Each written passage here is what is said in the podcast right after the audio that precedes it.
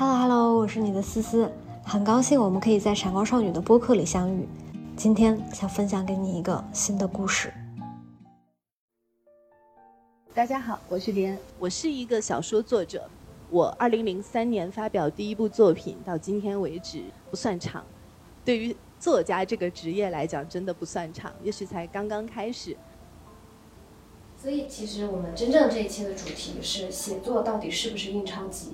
因为你是一个畅销书作家嘛，我内心对于畅销书的作家，盘旋在脑海中最大的疑问就是：畅销书作家到底多挣钱？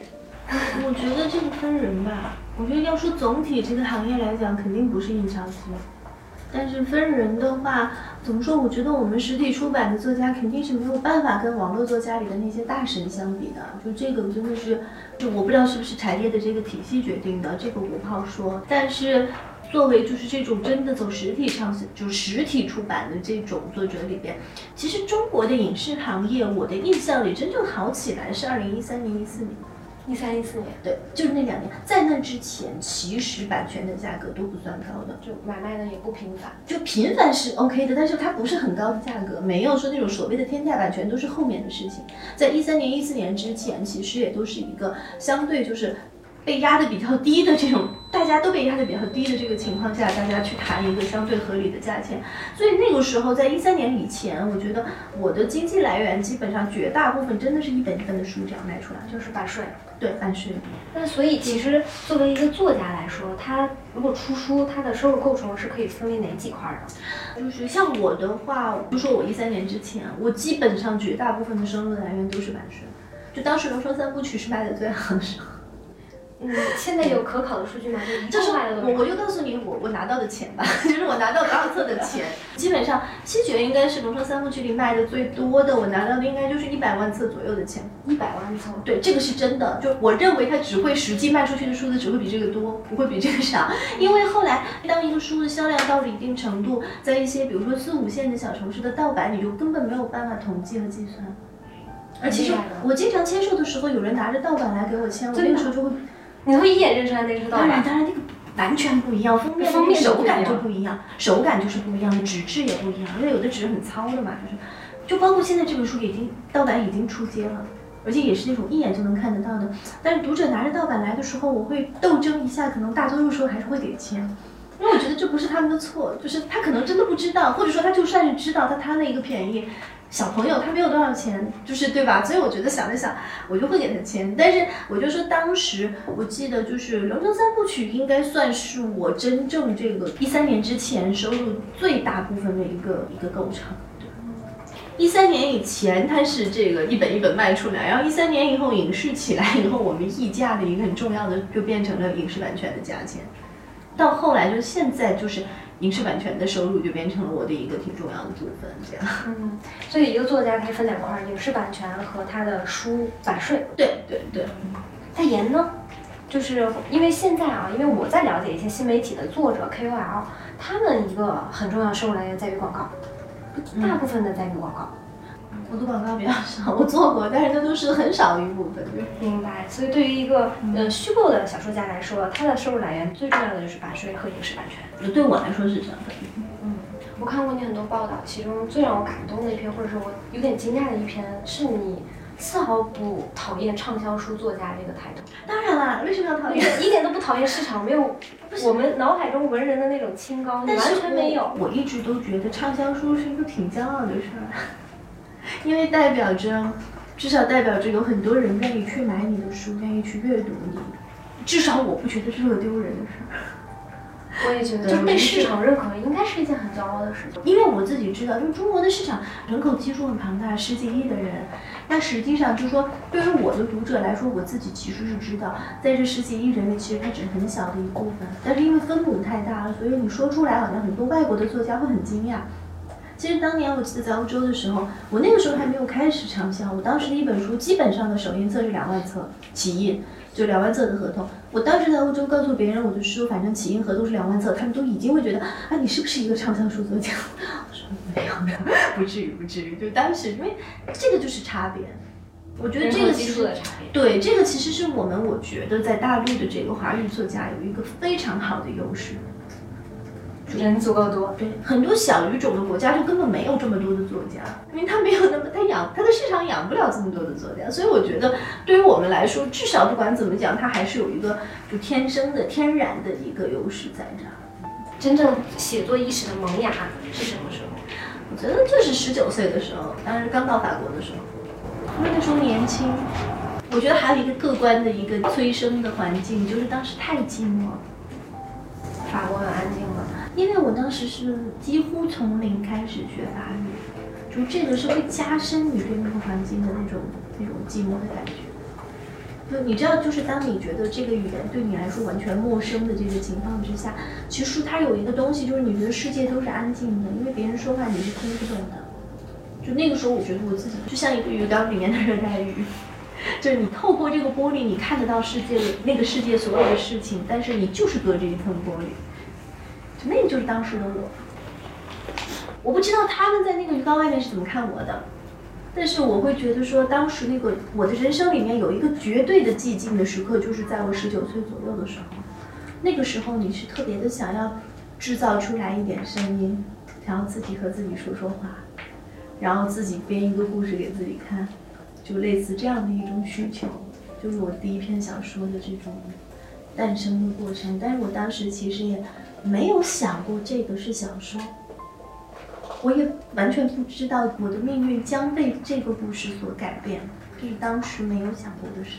所以你的人生的关键节点，我觉得是这样。我觉得我不敢说我是不是选对了，我只能说就是我之所以成为今天的这个自己，我觉得有一个很重要的时候，就是当时是在我二十六岁的时候，就是说西决刚刚开始卖，就是我们知道它卖的不错，这个势头会再往下走，但是我们不知道它最终会怎么样。我当时就面临一个，就是说我是回去继续继续把学上完，还是？做职业作家，因为其实，在很多人眼里，这个东西不是一个非常难的问题。我那个时候其实硕士已经毕业了，我其实当时已经注册了博士，我刚刚入学。但是在欧洲读一个文科博士可能很很辛苦，然后要很多年。我当时就在我在想这个事儿，就说当然写作是可以，如果你觉得你就是辛苦一点，你愿意兼顾，你我可以再回去，我可以再回回法国去。然后反正我这个系列肯定会接下来会接着写。然后接下来一直写的话，可能以后的事情谁都不知道，但是至少是三部曲肯定会写完。当然可能就没有当时的那个一年能出一本的这个频率，现在谁也不好说。只不过我当时就在这个时候，因为我父母他们一直都非常希望我能把这个学业继续，拿一个最高的学位，然后去大学里面当老师。那个是他们给你的规划，就是我爸妈希望这样，当然不是说他们规划，就说在他们的那个眼里，当然我觉得这没有什么错，在长辈的眼里，永远觉得一个女孩子的人生这样是最最完美的。对，欧洲的博士学位，然后回来去做老大学做老师。当然，最完美的、更完美的，可能再嫁一个大学教授。当然，这更比这个还完，比完美更完美的另一种人生。对比完美更完美的，就是这个大学教授偏偏也是一个大另一个大学教授的儿子。那这个，我觉得在我妈眼里，这就一定是完美的人生。这 就是另一个平行时空里迪安将要过的生活。对，但是那个时候，我觉得突然有一天，当时那一瞬间，我觉得我其实不是特别适合学术这件事，我知道了，而且我不愿意在大学里面当老师。我可以欺骗别人，我骗不了自己。然后那就我觉得那个时候是一种怎么讲，标志着这二十六年我第一次真的在很大的一个事情上跟我父母说不。二十六岁，对。然后我觉得其实我小的时候够乖的，你要这么想起来就没什么大的分歧跟家里。但当当时我就说不要，我说这个。我我想要的人生不是那样的，一切顺利的话，你不是每个大学老师都能当大学教授，这是前提，对不对？你当时有想过你想要的人生是什么样子？没有，就反正知道不想要这个。对，我觉得我想要，那个时候也没有懵懂的想法，说我要成为一个职业作家。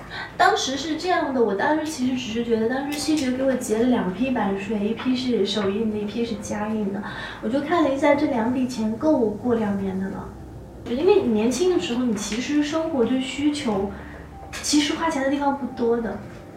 只要你不需要养小孩，我就认我现在觉得只要不需要养小孩，我就认为一个人没什么花钱的地方。真的，真的，真的养小孩太可怕了。就是 突然变成了第三种人生。对，所以我就觉得那个时候其实租房子也够了，我没有想过要买房子，那个东西在我的世界观之对，外。二十六岁没有完全不会想这个。对，就是当时不是，当时那个新闻已经在天天演，就是说房价到底怎么回事。但是对我来说，我觉得它永远都是另一个平行时空里的事情，我没有想过就这些事儿。对，所以我觉得就交付房租、吃饭最基本的，然后每年可能一两次旅行，最基本的这些事情，我觉得都够了。我说那就我就暂时先停下来，我想去写一些小说。我觉得我读了这么多年的书，我想现现在我这个这本我自己写的这本书又卖 又卖的还不错，我我觉得我有资格跟自己就是让自己去选择一个我想要的人生。然后你就一年写了一本。对，然后后来就是来烟出了以后就，就就产量迅速就变慢了。当然那是另外的一件事，因为后面人生会发生其他的事情。但是迄今为止，就是二十六岁的那个选择是你人生的关键节点。我认为是，对，就是从那以后开始，觉得，嗯，因为曾经嘛，我觉得就是说，曾经你还会挣扎，因为我觉得啊，就尤其我们的文化里边，对女生实际上还是有一个很强大的一个一个要求，就是到了什么年龄你去做什么事情。就是当时我觉得我在做的这个选择的一个瞬间，我其实是选择了什么？我觉得选择了，我再也不会去遵循你这个规则。要打破这个规则。对，到几岁再去做什么事情，几岁要结婚，几岁我生小孩。那我觉得生小孩是个意外，对 我来说，就是后来就说你要几岁去做什么，你要成为什么样，对我来讲，真正是一个挺标志性的东西。我自己心里清楚，因为我的性格，我不是一个随时随地跳起来去跟别人争论的人，我至今不是这样。但我那个时候，我觉得。我知道了，我的人生不会是那个几岁去结婚，几岁去生小孩，然后，然后几岁升职评职称按部就班那样的一个一个轨迹。你知道我大学毕业，就我们大家大学毕业那年，就跟国内的这些老同学、老朋友们，二十二岁、二十三岁的时候，大家聚餐谈的都是毕业以后的人生。大家很迷茫。那个时候我们有有人要考研，已经考上了的，考上了他才会出来跟你聚餐。对，基基本上是这样，考研上岸的人他才会跟你聚餐。也有那种老公要要出去出国去读书，他去陪读的，也有这样的。就是你是作为一个观察员的角色。没有，我当时我就觉得，在这种饭局上，当时的那个氛围，就当时大家在非常现实的语气在谈论未来，甚至谈论到什么细部到什么。有的同学去考公务员，然后他们就是说，有的有的地方说，好像你只要在什么地方考了公务员，你就可以优先去买经济适用房。那个时候真的大学生了，就饭桌上大家在聊这个。虽然那时候我的第一本书已经出版了，我在写第二本。但即使是在这样的一个情况下，我都不敢跟别人说我想写小说，因为我知道我说出来，每个人都会说 你想饿死吗？对，就是每个人一定是这样的，说你是不是想饿死？就是就是那种。坚持啊！那时候你写小说有过困苦的时候吗？还是就是很流畅？二十五岁之前相对都还可以，就是在这么流畅的情况下，你没有暗中怀疑自己非常合适？我我觉得我是合适的，但是我我我也不敢预设别人。我说说不定有人比我更合适呢。我我在想这件事，而且其实我我一直不是一个极度自信的那种人，我是习惯自己给自己泼凉水，因为我害怕好事发生。有时候，因为我总觉得太好的事发生后面一定是个坑在等着。你看过东野圭吾的那个，就是东野圭吾那个加贺刑警的系列，就他有一个细节，就是加贺这个人每次，比如说一个点心店排队，每次就大家排队买蛋糕或者买铜锣烧，这样就排到他正好就没货了，就是他经常是一个这样，给你的小时候造成了很深的影响。不是，我小时候就类似这种，就是莫名其妙的这种特别多，就有的时候好像每个人都会非常顺利就过去的事情，到我这儿就不是这样。然后你刚才说到二十五岁之前，嗯，所有的写作都很流畅，嗯，二十五岁就写戏剧的时候开始觉得有问题，开始越来越难，越来越难，对，就觉得你会写不出来，就你会怀疑你刚才写的东西对不对？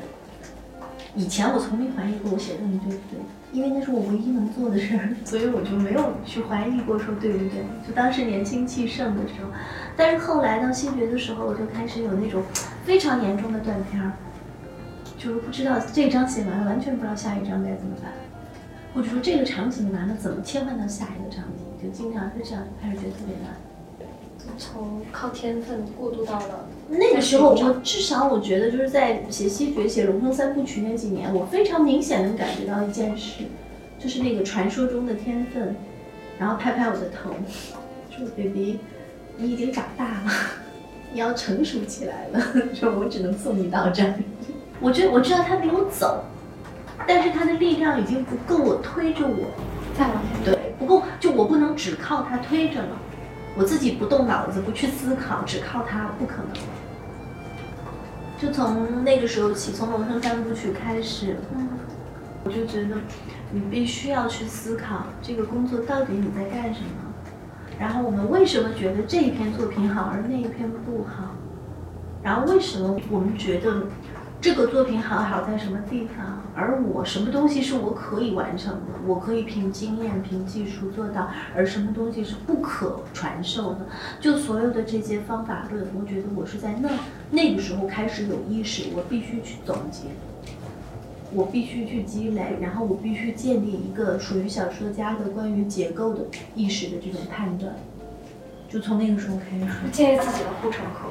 对对对，就是对你开始意识到你有一个营造法式，就就像盖房子一样，你得有一个记录下来一个像你自己独属于你自己的盖房子的一个秘籍，类似一个这样的东西。我当时觉得，实际上真正的建构每一本书的过程，真的就是盖房子一样的过程，从第一集开始，然后这个建筑物整个的构造。可不可以这么想象一下？你不只是在盖房子，你还要站在更外面的地方看这个房子怎么盖起来的。对，你一边盖一边还要站在外部的视角看，对这个盖成啥样？对，以前的我是不会站在那边看的，你就只是闷头在贴砖，对，然后它自然的就变成了一个对，以前是那样的，以前是那样，后来就发现不行，后来就发现你还是得有结构的意识，你要一开始就知道它是什么样的，你想要什么。你写作有什么秘诀？有什么技巧是可以告诉其他的准备从事这个行业的人吗？我觉得我经常跟对写作有兴趣，尤其是虚构写作有兴趣的作者这样说，这个是我在很多地方说过的话。我认为最重要的一件事情，其实是你把第一个作品写完，完成比完美重要。是这样的，因为你只有在写完的这个过程，我知道一定会有这样的瞬间，你会觉得你写的东西都是狗屎。但是我觉得这个其实对于一个作者来讲，这个是最重非常重要的时刻。你必须要知道，这就是你此刻的能力。你认为它是狗屎，这是你的审美，而你实际的能力一定是不如你的审美的。就我经常跟人聊天，我说你们有没有见过一个职业作家，他的审美能力不如他自己实际的能力？就是我我个人觉得，如果真有这样的人，他真的是。这真的是祖师爷上饭，天才。对，那就没办法。但是我认为，实际上一般情况下，我们的审美能力永远是比自己实际能力要高，并且进步的要快。因为一个人想进步自己的审美，相对还是容易的，比进实际去进步自己的创造力要容易得多。对，所以我觉得你要学会区分这个东西，你的能力到哪和你的审美到哪，这是两回事儿。这是一个作者必须要认清自己的第一件事。然后第二件事，我们就是忍受所有的这些你看不下去的瞬间，把一个作品写完了，我们才能去讨论你这个人。首先，我们才能知道你这个人是用一个什么样的习惯去解决问题，然后你适合什么，不适合什么，你的弱点在什么地方，你的优点在什么地方。只有在这个你经历完了这个整个的过程之后，我们才能讨论这些。如果你连一个作品都没有写完，我个人认为我们是不能讨论这些。没有讨论空间。对，没有基础，有什么可讨论的？而且我自己做杂志主编的时候，我更明显的觉得这个一定是，就是一开始不好没关系的，它是一定会改好的，就是一定是慢慢慢慢在进步，慢慢慢在形成。这个跟我们真的写一个虚构类的作品还是不一样的。不一样在哪？我我觉得，我至少我当时做杂志，我会觉得一个杂志它就是要传递价值观的。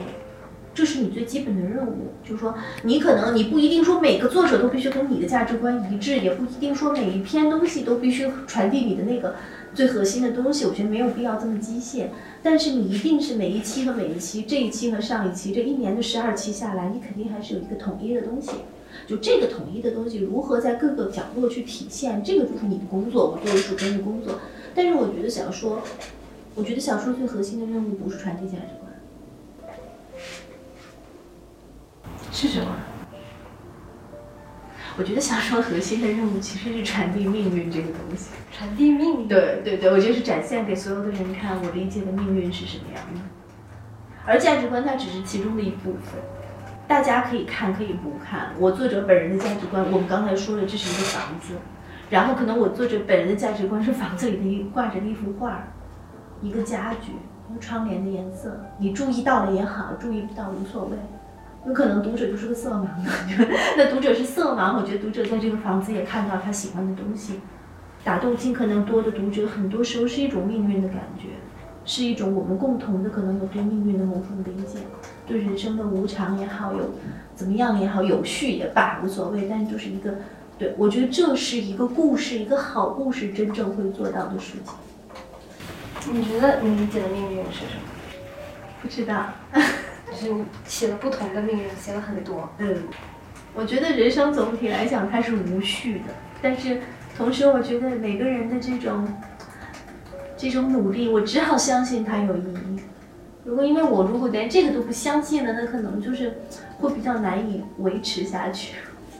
其实你知道，我写这本书，我有时候有一种奇怪的感觉，我不知道为什么。就是真正，比如说你要去做的功课，这个不算特别难，就是这个不是最辛苦的部分。我就有时候真正辛苦的部分是我在想这个男女主角的这种命运的时候，我写它的时候，我经常有种错觉，我觉得那不是故事，那是在发生的事实。对，就是我总觉得好像我在写一个人生的那种东西，就是很多细节的东西，尤其写到很多细部的东西。我就会觉得，就是好像我真的是在把人生里面我经历过的一些时间，去把它凿出来，这样给你看。就是我以前写其他的故事的时候，我是没有这种感觉的。就包括其实我自己在写一段，各种原因吧，反正没有在一起，就彼此其实都知道，其实心里是喜欢对方的，但是没有在一起。其实林静她是很失落的，因为她觉得她喜欢关锦恒的嘛，然后但是他们又没有在一起，但是她又得装作不在乎。我记得就是当时有一句话，就是说，二零一三年就这样过去了，二零一四年就这样来了，他依然爱他。当时我觉得这句话好像很平淡，但是我把它敲出来的时候，我当时其实超心酸的。就是我当时觉得人生的种种，其实我觉得我不在乎读者是不是懂，但我觉得当时我觉得在在我在写这一段的时候，我真没觉得它是个故事，是有有这样的一种东西。所以你会在后面刻意保留一个善意的结尾吗？我觉得那个结尾不是，因为我觉得生活是这样，就是说故事都有 ending，对吧？但生活其实是不会结束的。就即使即使你这个人不在了，就其实我真的是我才发现，比如说像我我外婆，她今年年初去世了。我以前认为对于一个人来说，他人生的终点可能就是这个人走了，后来发现不是这样的，因为我们每个人对他有不一样的记忆。他走了之后，我们会在这个剩下的我们这些人的时间里，不停不停的在交换这个截然不同的回忆，就是跟他有关的这些人都还得继续活下去，而且带着对他不同的回忆。所以我觉得这个东西对于一个人的个体生命来说，到底怎么样算是结束，其实很难说。所以我就觉得，就是因为这样，我在结尾的部分让他们暂时还在一起，而并不代表以后他们真的会在一起一辈子。其实我觉得挺难的。对，但是如果林静能生一个小孩，什么在一起的久一点，这是真的。为什么？为什么觉得有一个小孩子？哇，这句话好像听上去像是妈妈辈的人说的，有一个小孩子就好。也不是说有个小孩子就好了，就也许能维持的稍微再久一点，但是也不一定是是一生就。我我不认为一个女人必须要有孩子。对，我想要的是这个。对对，这个我觉得就是千万不要相信，就这个是我妈妈当时不停的在告诉我的事。就我妈妈说，你不要相信那些人，他们告诉你说一个女人不生孩子，她就不是完整的女人，这都是谎话，千万不要相信这些话。然后我后来有一天突然发现，你对你自己生过孩子这件事到底是有多么遗憾。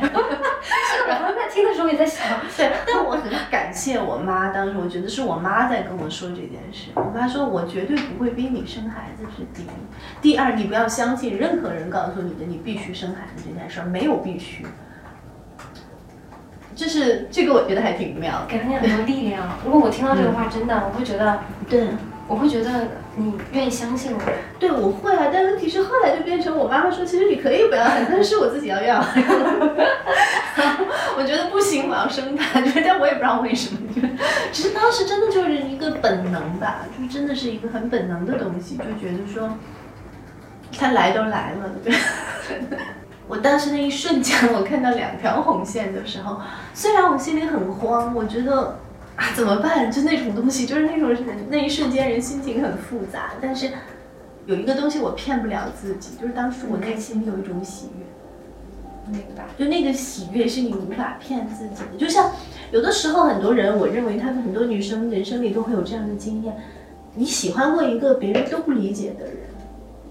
但是你看到这个人的第一眼，或者说有的时候你跟他相处的很多瞬间，你心里就是有一种别人无法给你的喜悦。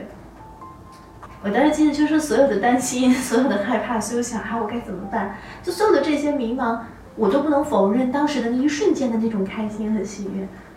那个喜悦是一个重要的事情，那个我觉得它会让你一瞬间产生一种你整个这个人变得焕然一新的一个错觉。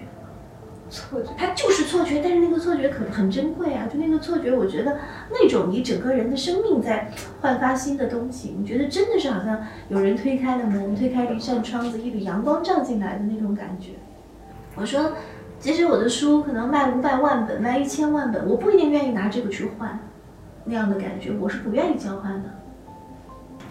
而且我当时的一瞬间的直觉，我觉得她是个小女孩。哇，为什么？不知道。你会觉得有那种感应？不知道，就是一瞬间的那种感觉，就是而且，其实，在他出生的前三天，我做过一个梦，就当时我记得那个梦里面，我记得我自己恢复到了那个怀孕之前的身材，但 是这个是这个是至今没有发生的事，就只是在梦里。我记得当时是一个大家都在吃自助餐的一个场合。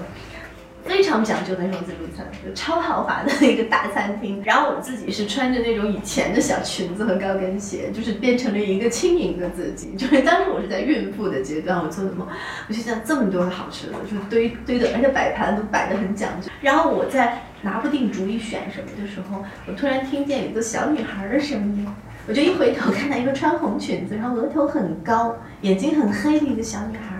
那小女孩说：“你能不能帮我拿一碗那个煎蛋公仔面？我够不着。”然后我当时跟这个小女孩说：“我说这儿有这么多好吃的东西，你为什么非要吃方便面？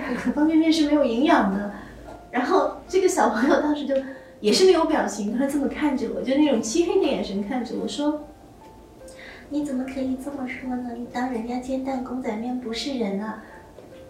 真的就很就很荒诞的一个这个场景，然后我突然间就醒了，我突然间就想这个孩子是谁？我在想这会不会是我的孩子？为什么？就我在想我为什么要关心一个陌生的小孩吃的东西有没有营养？就是对吧？对，就当时很奇怪，就那样。果然她就是一个小女孩。她后来爱吃车仔面吗？还行，但是我我我不允许他多吃，但 这这是另外一件事，对。但是当时我就觉得，真的就是那个梦里边，就是一个穿红裙子的一个说话口音非常清晰的小女孩，对，就是有一点这种挺神秘的东西。我当时就在想，说这个小孩是不是我的？结果三天以后他就出生了，就是你。对，我就觉得，哎，是不是他？就是那种感觉。你心里有问过吗？哇，会不会很喜欢吃车仔面？对 对，反正我就记得当时那个场景挺好玩的，就是，但是他长得跟那个梦里样子有一点不一样，额头没有那么高。有的，这个有的，对对。哇，我整个被你拽进去了，你描述的这个画面真的，这是真事儿啊，这这真正的，我跟好几个朋友讲过，然后我那些朋友就说 说这么有歪，有这么多的歪理，估计是你的小孩子。那那现在呢？长就是突然，你现在在回忆起前三天的事情，你在对比现在。现在我觉得就是说，当时嘛，就你无法想象，就当你成为母亲之前，你无法想象，就是说，就当妈妈这件事情其实是不容易的。就它真正不容易的点在于，一开始的时候，一个小朋友他会他会改变你所有以前建立起来的对于生活的这种管理。和对于时间的这种认知，你认为一个小时你可以做这件事、那件事和那件事。当你有了婴儿之后，你就发现一个小时对你来说什么都不是，就他说了算，因为他没有时间，对他来说没有时间的这个区别。就所以当时你就发现，生活的这个掌控权，很多时候你就是要听他的，听这个婴儿的。这个小动物的，而不是听你自己的。作为一个你已经受过很多教育的一个独立女性来说，这个一开始确实有点难接受。但是吧，就是我其实有点理解很多的产后抑郁是这么来的。我觉得这个世界跟我想的不一样。对对对，就是这样的东西。对对，我觉得就是小孩子会让你觉得为什么世界是这样的，就跟我之前二十几年的认知完全不一样。其实就是你建立起来的那个对于世界、对于生活和对于时间最基本的东西的这个认知都是不一样的，都会被这个小家伙轻松的捏碎，就像推倒一堆乐高一样那种感觉。那你接受了？你接受了一个新的人生。嗯，后来我发现不喂奶了以后就好很多。那那个时候你还在坚持写作吗？当然当然，我上一次出书就是《南方有令央》做宣传的时候，小孩四个月，当时四个多月就是我不得不断奶。当然那个时候我也就基本上觉得，当时喂奶对我来讲就已经很难了。就是后来就要宣传，就这样，就小朋友就断奶了。那我更想知道的是，写作和你三段不同人生，就是你十九岁的你，跟二十五岁的你。跟有了宝宝之后的你，写作在这三段你的过程当中，跟你的关系是什么样子的？嗯，我觉得是这样。就在我十九岁的时候，二十出头，对我来说写作非常容易的那些年，我会觉得写作它就像一个一个兵器一样，对我来讲，就是生活在我对面。生活是在你对面。对，生活在我的对面，写作是我手里的那把刀。就屠龙刀，就是那种倚天剑或屠龙刀。对，当时我就觉得有写作在我什么都不怕。就在生活里，我可以充满了挫败，可以永远永远的在失败，但是有写作在，我就什么都不怕。就这个是真的，就是说觉得有一种好像有一个武器在傍身这样的一种感觉，就是你的安全感。对，而且我会觉得我。我即使在生活的内部的那个战场里，我是赢不了的，但是有写作在，我能在另外的一个地方能打败他。因为那个时候真的十几岁的时候，会有那种心里会有非常强烈的负面，就觉得我一定要打败他。你在跟世界在抗争。对，我觉得我一定能赢。然后后来有一天，我说实话，现实一点，二十五岁以后，当你成为一个别人眼里的畅销书作家。突然有一天，你就发现，很多人在对你笑脸相迎的时候，就觉得啊，怎么回事？我们原来不是想要打仗的，觉得好像我的屠龙刀好像得收起来的那种感觉。就是，就是那个时候，你必须要学会去成为一个，你不能像个野蛮人一样去面对世界。就当时我记得，就是我第一次去签售是在上海书展，二零零九年，零九年，对，零九年那个时候，我们出版社的这个负责市场部的这个。哥哥，然后是一个特别负责的人。每一场签售之后，他要召集这几个作者说：“咱们开个会，说咱们要总结一下今天就是从面对媒体每个人说了什么，到每个人面对读者的反应，我们要总结一下，说谁要注意什么，你要注意什么，你不要紧张。但是我们要开个会，这哥哥每次就是说说来来来，咱们坐下，咱们要总结一下刚才发生的事儿啊。”我就从那个时候起，我才知道，就我觉得我才意识到一件事，就是说，可能呢，这个小说是你百分之百你的作品，但是这本书它真的是很多人的努力和劳动。就是说你是原作者，当然你是最核心的部分，但是真的有很多人为他工作，而读者至少记得你的名字。没有几个读者会记得一本书谁负责营销吧？我觉得，我觉得不会有这样的硬核的读者。你不 这个读者太可怕了。就是你像我们现在，我们现在说起来，我们就说近一点，十九世纪的这些名作，说狄更斯的名作，说《雾都孤儿》，你知道狄更斯？说你知道狄更斯常年合作的出版社吗？你肯定大多数读者都是不知道的。我认为绝大多数读者而且不关心。就但是那个时候会觉得，真的有很多人在在为你工作。真的是就是为了这本书，其实同时真正获益的人是你。就那个多那个时候，你就开始明白为什么后来你会觉得你变得慢慢慢慢有些事情上你都觉得可以商量，不要太任性。然后你听一听他的难处是什么，你自然而然的就会就会变成这样的一个人。我有一次跟我一个朋友开玩笑，这这是真事儿，我就说。我我有时候什么时候判断自己喝醉了，就或者说喝多了的时候，就是我开始发自内心的觉得大家都不容易。这个时候我真的已经喝多了，就一定喝多了，我就要控制，我就不要再喝。就那个已经跟写作无关，我觉得好像就是说我的这把宝剑帮我去获得了赢得，我真的赢得了一些东西，赢得了一些战场。我要从另外的地方，我要去学会一套技术去守护它。你的城池攻，我得学会去做迪安。而我曾经没有想过这件事，我也觉得发表作品的时候，我没有想过那个名字代表的身份跟我其实是不太一样的。我当时发笔发作品的时候，去掉了木子李这个姓氏，因为它太普通了。对，然后所以很多人都不知道那是我的真名。那你有一个好名字啊？是吗？对啊，对。那就就这个名字到底是妈妈起的还是我外公起的？他们一直是有分歧的，就都想，他们一直都坚称是自己起的。对，所以反正就是家里给起的名字。但是当时后来我觉得，二十五岁，对，那是二十五岁以后，你就开始发现你需要学会跟很多东西共处，是你必须学会的。你不可能，人永远不可能永远在战斗，不可能永远在，对吧？永远在跳起来玉石俱焚。你总得需要一个，你都得学会成像一个人类那样去想事儿，去解决问题。但是我觉得。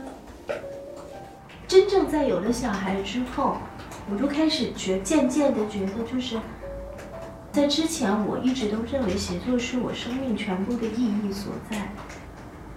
然后有了小孩之后，我发现也许它不是全部的意义，但是它是我身体的一部分。就是说那种你不会天天想着你身体有那么一部分，但是当它有了问题的时候，你会知道。当它有了问题的时候，就像一个器官生了病一样，你会知道。你会知道不舒服，当它还能正常运转的时候，你也知道它在那儿。可能你不能每天想着它，但是你知道它在那儿，它就变成了身体的一部分。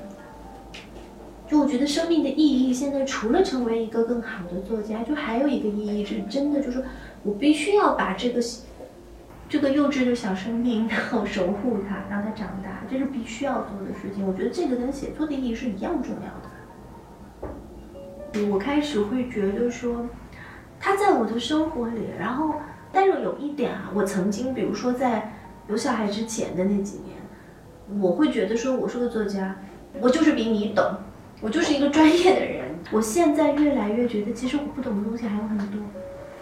就这个变化是从什么时候开始就不好说，但是我就渐渐的觉得，其实我是了解了一些，但是我认为前面其实还有很多很多事情是我不能做到的。而你现在慢慢随着年龄，你开始清晰的知道，有一些事情也许你永远做不到，就是你曾经非常热爱的一些作家的作品，不代表你就能写出来。同一期和你一起写作的人，他们现在干嘛？就是小说家是一个可以持续一辈子的职业吗？嗯。大多数人都会放弃吧，我 觉得，就像从我爸妈那个年代开始，他们当时有一些朋友后来就不再写了，等于可能在八十年代是很有名的小说家，后来九十年代就消失了，这个是很自然的。他们不再写作之后去干嘛了呢？因为干什么的都有，有去做公关的，有做咨询的，然后有去当老师的，去大学、中学当老师都有，然后写电视剧的。你有想过有一天，如果你不再写书了，你会干嘛吗？不再写书，有没有想过第二种人生的可能性？嗯，暂时还没有，因为我想过，就如果当初没写书会去干嘛？这个哎，想过吗？当初没写书你会干嘛？你卖房子吧。就真的，我觉得卖房子还是个挺好玩的事。为什么？是因为看了卖房子的女人？不是，我在十七八岁的时候就很喜欢看那个房产房产广告。就是那种就觉得好像，我总觉得每一个每一个房子里边都有故事。就尤其因为你知道巴黎的那个卖房子跟中国不太一样，就是因为它都是老房子，嗯，就是它有的时候这个房产就是告诉你这个房子只有四十平米，但是说我们这个建筑是哪年哪年的，这个状况还非常好，然后还会有一种就是说说这个房子呢，就现在的房主是一对八十五岁的老夫妻，说但是你的条件就是说你买了以后呢，你必须得住到他们死，然后你才能搬进来，就类似这样的东西，我会觉得里边都是有故事，而且房子是一个承载一个人相当长的一段时间的一个。一个东西。那我们今天讨论的命题其实就是写作本身嘛，写作和甚至是写作和人生和爱情和钱的关系。我们回归到最赤裸的写作和钱的关系，我仍旧保留我的观点。我觉得写作是最快的，嗯，让你的个人的表达，让你的知识，让你的所有的思想，你的你认为命运是什么的这些东西呈现到更多人的眼前。如果今天下午是一个闺蜜的谈话，受益的可能只是我一个人。但因为它不是一个闺蜜的谈话，它可以被更多人看到，所以我觉得写作家非常好，它是一个可被选择的职业。是吗？就因为我，我自己自己，我最我年轻的时候，我没这么想过这件事。嗯，我当时就觉得那个是我除了这个什么也不会，而且当时真的氛围不一样，时代的氛围是不一样。那种时候，周围的人都会觉得，就像我刚才跟你说的，你是不是打算饿死，你才会要想当专业的小说家？当年大家都是这么想的，时候。那你会，如果今天一个年轻人刚刚从大学毕业出来，他想要成为一个作家，你会给他什么样的建议呢？呃，我会觉得说，第一，我们冷静一点说，就说畅销这个事情，实际上它有各种各样的元素在这儿，所以说我们不能拿所有的一切去赌你能畅销这件事。但我觉得，如果你热爱写作，你怎么样什么样的条件，你肯定都会去写。那你干嘛不去找一个能养活你的工作？就这个注定的就是说，你生活先有一个保障，然后你热爱的那件事情，你要想办法抽时间去做。这个肯定更苦一点，我知道。但是，谁叫你爱他呢？因为之前我自己上大学的时候，我想过的，我的人生可能以后就是这样。我要先去找一个工作，然后不停的、不停的用我一切可以用的时间和机会去写作。写作是一个没有任何成本的事情，你付出一点时间而已。但你这么想想，你不付出这个时间，你说不定就是在刷剧，就是对啊，对你，对我觉得这个是没有任何成本的，门槛很低的。就这一点上，我觉得你音乐也好，美术也好，你都是需要一个，你至少需要投入一些时间和一定金钱，而且有的时候是相当大的经济上的成本去学习他那一套语汇。所以我觉得这个东西其实还是门槛很低。那说回来，我们最后收个尾，对于写作是不是印钞机这件事情，你能给我们结个尾吗？那我觉得肯定不是。就对于这个行业来讲，我觉得不管是在哪一个细分的领域里，也都是都是非常少的一部分可能赚一些钱。当然你要看跟谁比了，我不知道大家怎么定义，就是怎么样就算赚的比较多。总体而言，肯定也是一个行业里非常少的一部分一部分人。但是我觉得。可能任何一个行业里都是比较少的一部分人能走到前面。这么想一想的话，对，就是就只要保证自己永远在前面就好。嗯，就算有一天不在前面了，我会在这之前再想想别的办法，就是 想我去干什么怎么样的。但是我不管怎么说，我觉得我永远感谢，就是我曾经热爱的东西在生活里给我的回馈。就是你只有热爱，你才能在这个行业做成最顶尖的。如果你完全不热爱，很讨厌，肯定很难。是，那当然，但我我的意思就是说，有很多人热爱也没有得到过回报。就这个时候，我觉得就其实可能你就需要的勇气，或者说需要的这种坚持会更多。但我当时我就觉得，我至少就是说，因为我热爱，我也得到了回报，而且得到的这个回报比我想象的要多得多。就是这个是一个，我我觉得在人生的任何一个阶段想起来，我都会觉得非常非常满足的一个事情。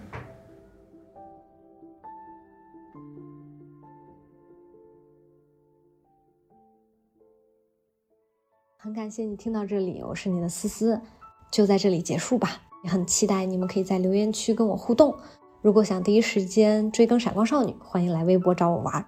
咱们下一期见。